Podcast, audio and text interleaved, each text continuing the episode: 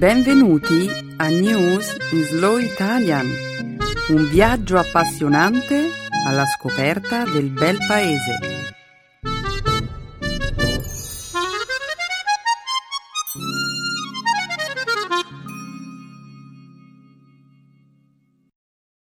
Oggi è giovedì 22 maggio 2014. Benvenuti a una nuova puntata del nostro programma settimanale News in Slow Italian. Ciao a tutti! Nella prima parte della nostra trasmissione ci occuperemo di attualità. Oggi commenteremo i risultati delle elezioni in India, parleremo della crescente preoccupazione che circonda una patologia relativamente recente, la MERS, o sindrome respiratoria medio orientale, i cui primi casi sono stati riscontrati nella penisola arabica nel 2012 e che rischia ora di diventare un'epidemia globale. Parleremo inoltre delle accuse mosse dal governo degli Stati Uniti nei confronti di cinque ufficiali dell'esercito cinese accusati di cyberspionaggio industriale. Infine, ci occuperemo di un'affascinante scoperta paleontologica, il rinvenimento delle ossa di un titanosauro, ossia il più grande dinosauro mai esistito. Apriremo poi la seconda parte della trasmissione con un dialogo grammaticale, nel quale numerosi esempi ci aiuteranno ad esplorare il campo di applicazione delle locuzioni avverbiali. Concluderemo infine la puntata con lo spazio dedicato alle espressioni idiomatiche italiane. L'espressione che abbiamo scelto oggi è essere ferrato. Ottimo, Benedetta. Diamo inizio alla trasmissione senza ulteriori indugi. Niente più indugi, in alto il sipario.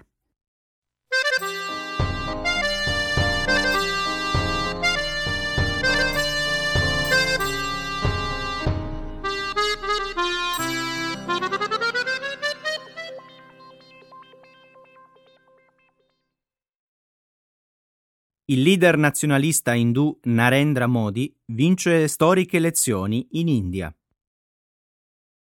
Sarà Narendra Modi il prossimo primo ministro dell'India, dopo aver conquistato per il proprio partito, il Partito del Popolo Indiano, una storica vittoria in una consultazione elettorale che si è conclusa lo scorso venerdì.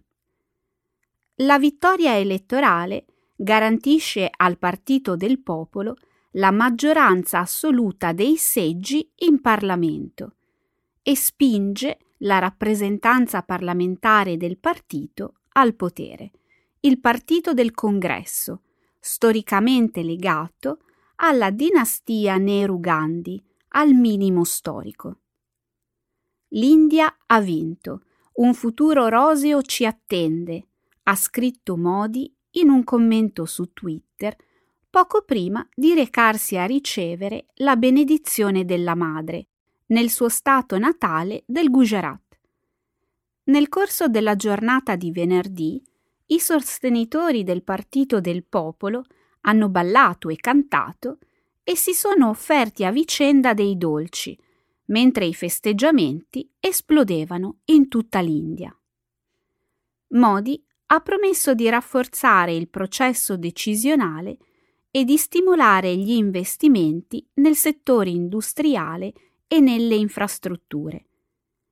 Nel corso del suo discorso inaugurale, il neoeletto primo ministro si è rivolto all'intero paese dicendo Voglio la vostra benedizione, in modo da poter guidare un governo che rappresenti tutti.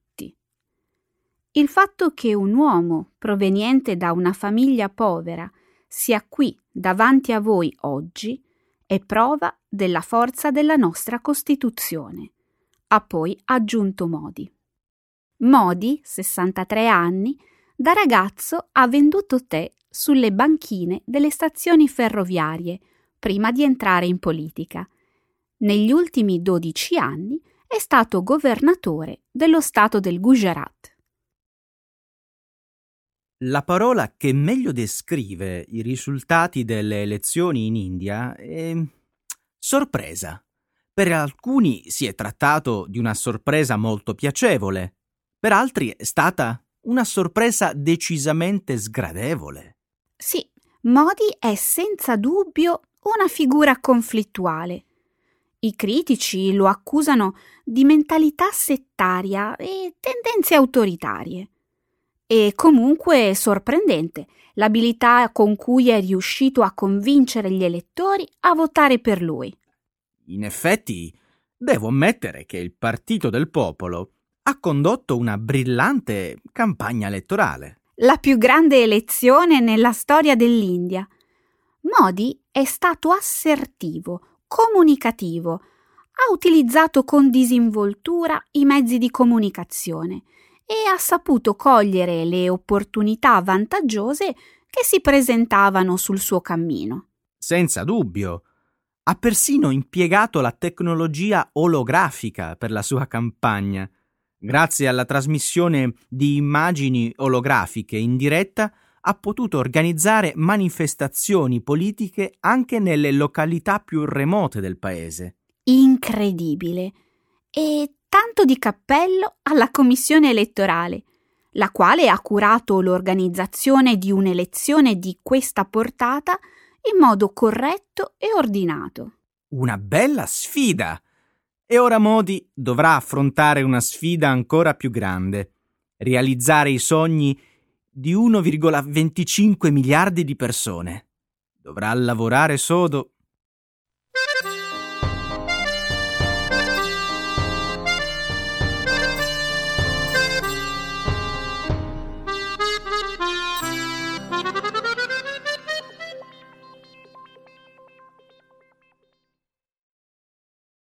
Primi casi di MERS negli Stati Uniti.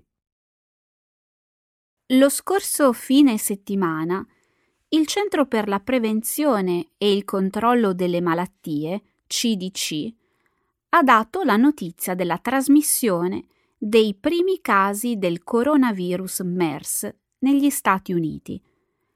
Le autorità sanitarie hanno confermato almeno tre casi di sindrome respiratoria medio orientale. Originatosi in Arabia Saudita, il letale virus respiratorio si è diffuso poi in tutto il mondo. Sebbene la maggior parte dei casi e dei decessi abbiano avuto luogo in Arabia Saudita, alcuni casi di contagio sono stati segnalati anche in Europa, Africa e Asia. Tutti i casi sono riconducibili a persone che vivono o si sono recate in viaggio in Medio Oriente, oppure a persone che sono state esposte al contatto con qualcuno che ha viaggiato in tale regione. Secondo l'Organizzazione Mondiale della Sanità, dal settembre 2012 la malattia ha contagiato almeno 614 persone, uccidendone 184. La MERS causa febbre, tosse e respiro affannoso, provocando, nei casi più gravi, crisi respiratorie, insufficienza polmonare e morte. I soggetti con un sistema immunitario indebolito, come gli anziani e le persone affette da diabete, cancro o patologie polmonari croniche, si trovano maggiormente a rischio. Non esiste al momento un vaccino né alcun trattamento specifico. Il caso di contagio più recente riguarda un uomo originario dello stato dell'Illinois, il quale potrebbe aver contratto il virus da un uomo residente nello stato dell'Indiana. Sì, a quanto pare il virus potrebbe essersi trasmesso nel corso di una riunione di lavoro di 40 minuti, nella quale i due uomini si sono stretti la mano. Wow! Sembra che questo virus contagioso si diffonda attraverso il contatto, il sangue, soprattutto per via aerea, il che rende il contagio da persona a persona estremamente facile. Tu pensi che la gente che vive negli Stati Uniti sia in pericolo? Prima di tutto, il residente dell'Illinois che è stato contagiato non ha avuto bisogno di cure mediche speciali e ora sta bene. E in secondo luogo, le autorità sanitarie hanno insistito nel dire di non credere che questo caso possa far supporre il rischio di una rapida diffusione del virus tra gli esseri umani. Gli scienziati, in realtà, hanno attribuito la maggior parte dei casi umani di MERS al contatto con i dromedari. Dromedari? Hai detto? Sì. Di fatto, questa patologia si è registrata per lo più tra i pastori di dromedari. Sono state contagiate anche alcune persone che avevano visitato delle fattorie dove si allevano dromedari o che avevano consumato latte di dromedario non pastorizzato. E hai detto che tutti i casi principali si sono manifestati nella penisola arabica, giusto? Sì, principalmente in Arabia Saudita il che potrebbe molto presto rappresentare un grosso problema. Perché? Che cosa sta succedendo? All'inizio di ottobre l'Arabia Saudita sarà invasa dai milioni di musulmani che ogni anno arrivano da tutto il mondo per compiere il loro pellegrinaggio alla Mecca. Come farà l'Organizzazione Mondiale della Sanità per mantenere la situazione sotto controllo?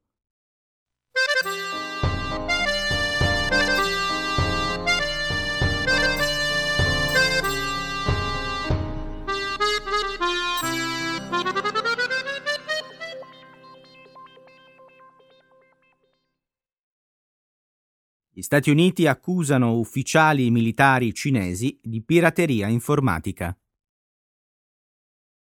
Lo scorso lunedì, a Washington, il procuratore generale degli Stati Uniti, Eric Holder, ha confermato la denuncia per terrorismo informatico nei confronti di cinque ufficiali dell'esercito cinese.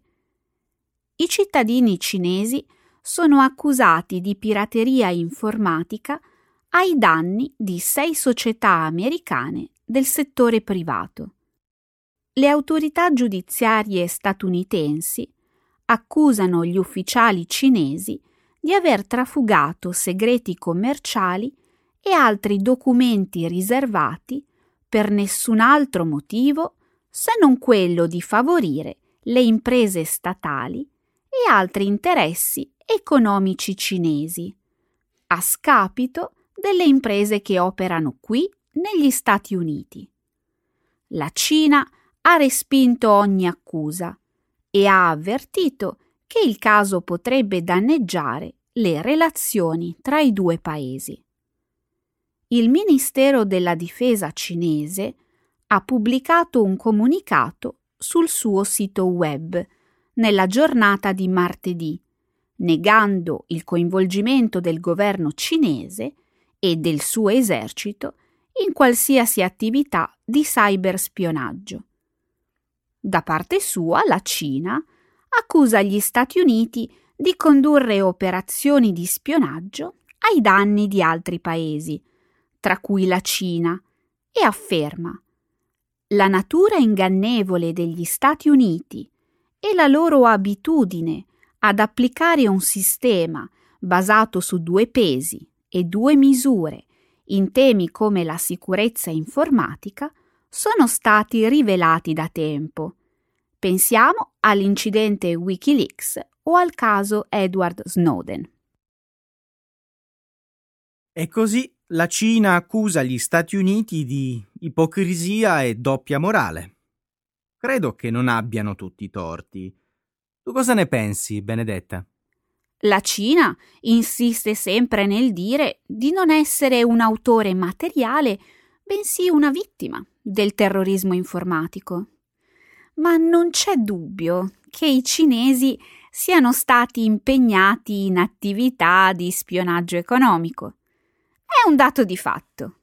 un team composto da centinaia di persone ha violato 141 computer in 20 settori, sottraendo centinaia di terabyte di dati.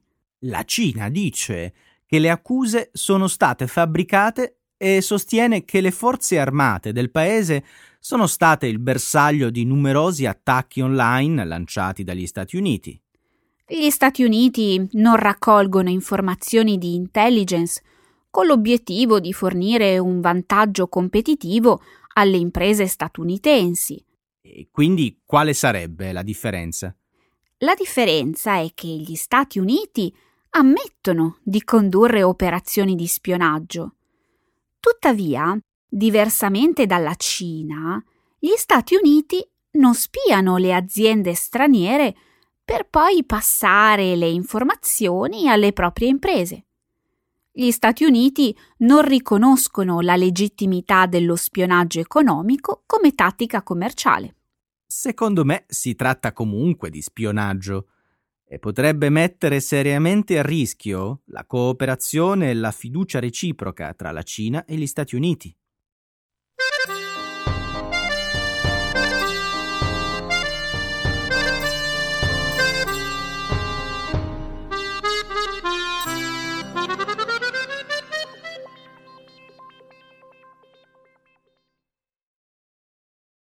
Argentina un gruppo di paleontologi scopre il più grande dinosauro mai esistito.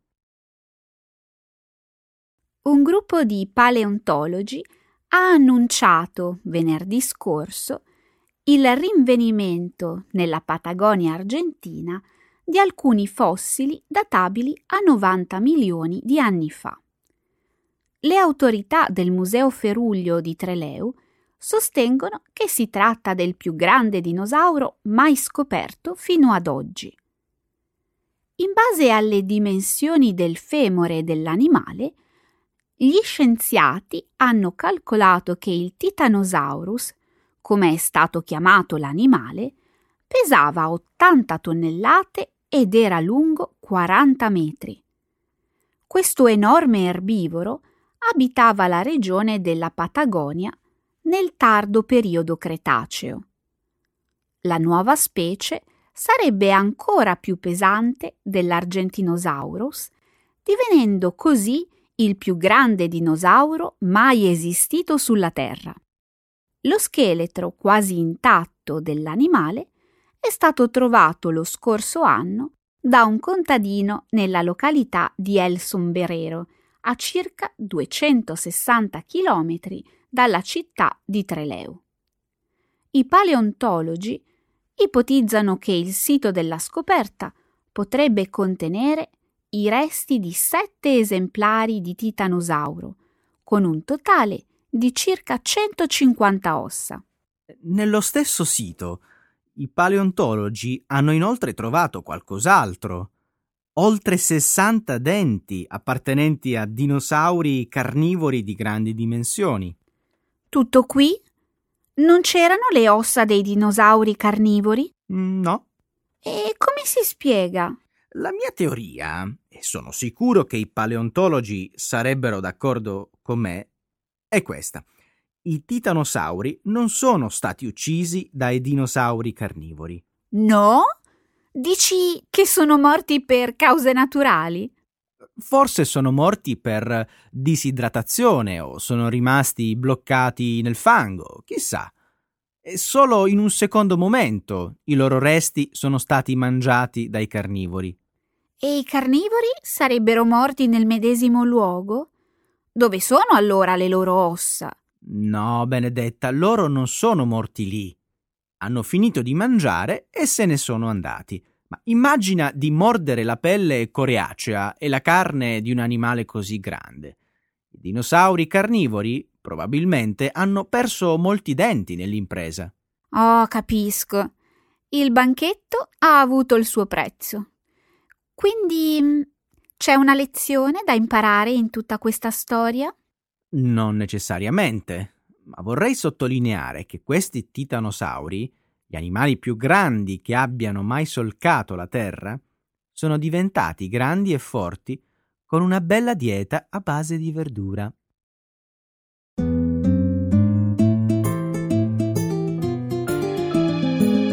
Adesso la grammatica. Per capire le regole di una lingua poetica.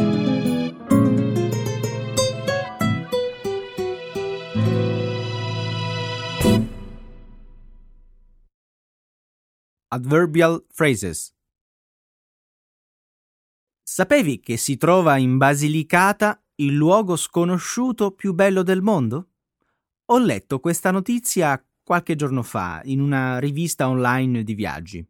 Vuoi dire che esiste una classifica dove sono stati elencati luoghi incantevoli di cui nessuno ha mai sentito parlare? Bizzarro, ma vero.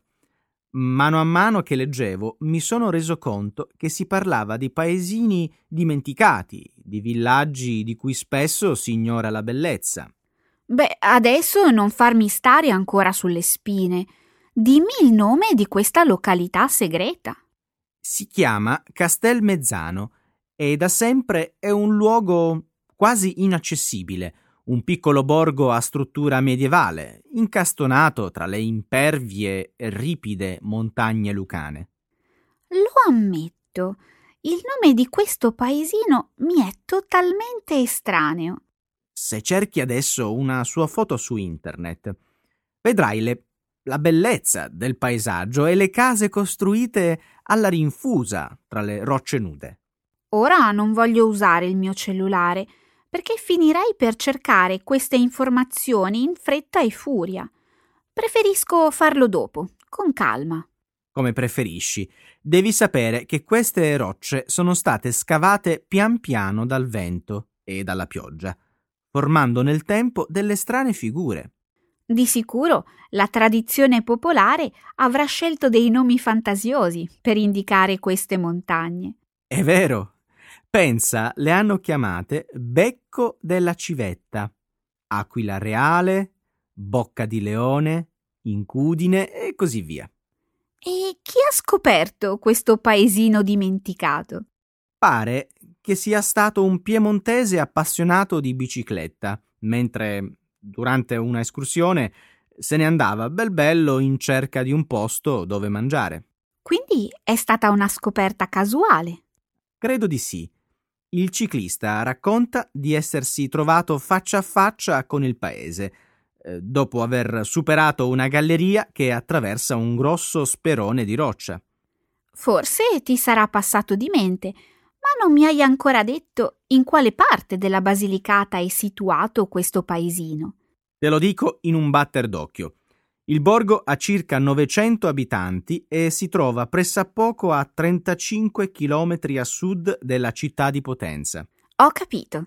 Allora si trova nel bel mezzo delle meravigliose e maestose Dolomiti Lucane, all'interno del Parco regionale Gallipoli Cognato. Bravissima!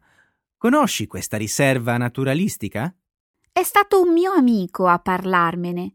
Lui mi ha detto che è un posto molto frequentato dagli appassionati di passeggiate e di arrampicate sportive. Bello! Castelmezzano, poi, non è soltanto un luogo che offre un paesaggio pittoresco, ma anche un paesino con un passato molto antico. Ecco, di tanto in tanto riesci a darmi qualche buona informazione. Gli archeologi hanno scoperto tracce di un insediamento greco che risale al VI secolo a.C. L'antico nome di questo luogo era Maudoro, cioè Mondo d'Oro. Mi piace questo nome. Mi ricorda Eldorado, il mitico regno dell'oro e delle pietre preziose.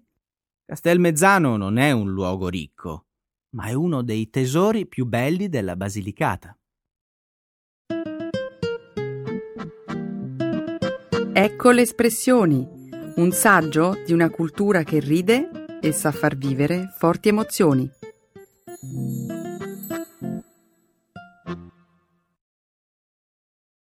Essere ferrato. To be well versed, to be knowledgeable on a subject. Oggi ho letto un articolo molto interessante Indovina qual è la caratteristica che accomuna molti CEO della Silicon Valley e che è responsabile del loro successo? Uh, mi piacerebbe rispondere, ma purtroppo non sono molto ferrata nelle questioni che riguardano l'informatica. Non ti preoccupare, nessuno vuole discutere di tecnologia o computer. Un argomento nel quale, a dire il vero, neanch'io sono tanto ferrato. Beh, allora, se non è la passione per l'informatica, qual è l'elemento che ha portato al successo tutti questi grandi imprenditori? La loro formazione. Alla base di questo straordinario successo c'è il metodo educativo inventato da una famosa pedagogista italiana.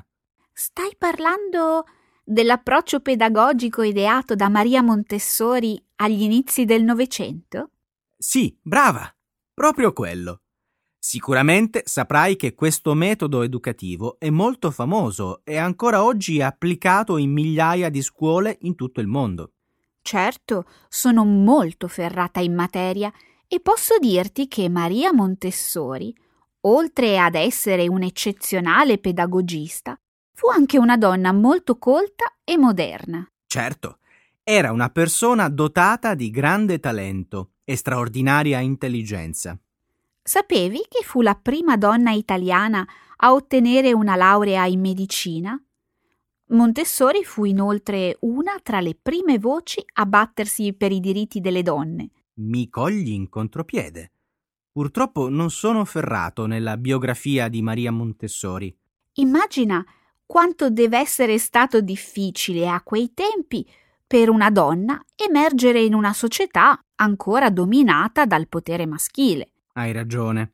Adesso però parliamo del principio pedagogico su cui si basa il suo metodo. Almeno in questo campo sono abbastanza ferrato. Va bene, concentriamoci su questo tema. Dimmi allora, sai quale esperienza ispirò Montessori a sviluppare il suo metodo? Provo a indovinare. So che all'inizio della sua carriera Montessori si dedicò al recupero dei bambini con problemi di tipo psichiatrico. Ho ragione? Esatto. Grazie all'esperienza maturata durante quegli anni, Montessori intuì che il suo metodo didattico avrebbe potuto essere esteso a tutti i bambini. Montessori, inoltre, entrò in contatto con la letteratura scientifica francese del primo Ottocento che la indusse a studiare i casi di bambini allevati da animali e ritrovati dopo anni in zone isolate. Davvero? Certo che per quei bambini deve essere stato davvero difficile imparare il linguaggio degli esseri umani. Immagino che furono questi studi a convincere Montessori del fatto che lo sviluppo della psiche infantile deve avvenire in modo libero, creativo e naturale. Credo che tu abbia ragione. Secondo Montessori, l'apprendimento non può essere passivo, ma deve essere stimolato attraverso l'osservazione e la libertà espressiva. Credo che sia giusto. I bambini devono essere lasciati liberi di imparare seguendo la loro curiosità naturale. Concordo con questa tua affermazione. I geni di Silicon Valley dicono proprio questo è stato il metodo Montessori a stimolare le loro capacità creative. Se sei ferrato in pedagogia infantile, sai bene che non si può riempire la mente di un bambino con una infinità di nozioni, come se fosse un contenitore vuoto. Sono d'accordo con te, soprattutto quando dici che la curiosità è un elemento fondamentale per stimolare l'apprendimento di un bambino. Grazie. Sono contenta di aver parlato di questo oggi e devo ammettere che sei molto ferrato nel pensiero pedagogico della Montessori.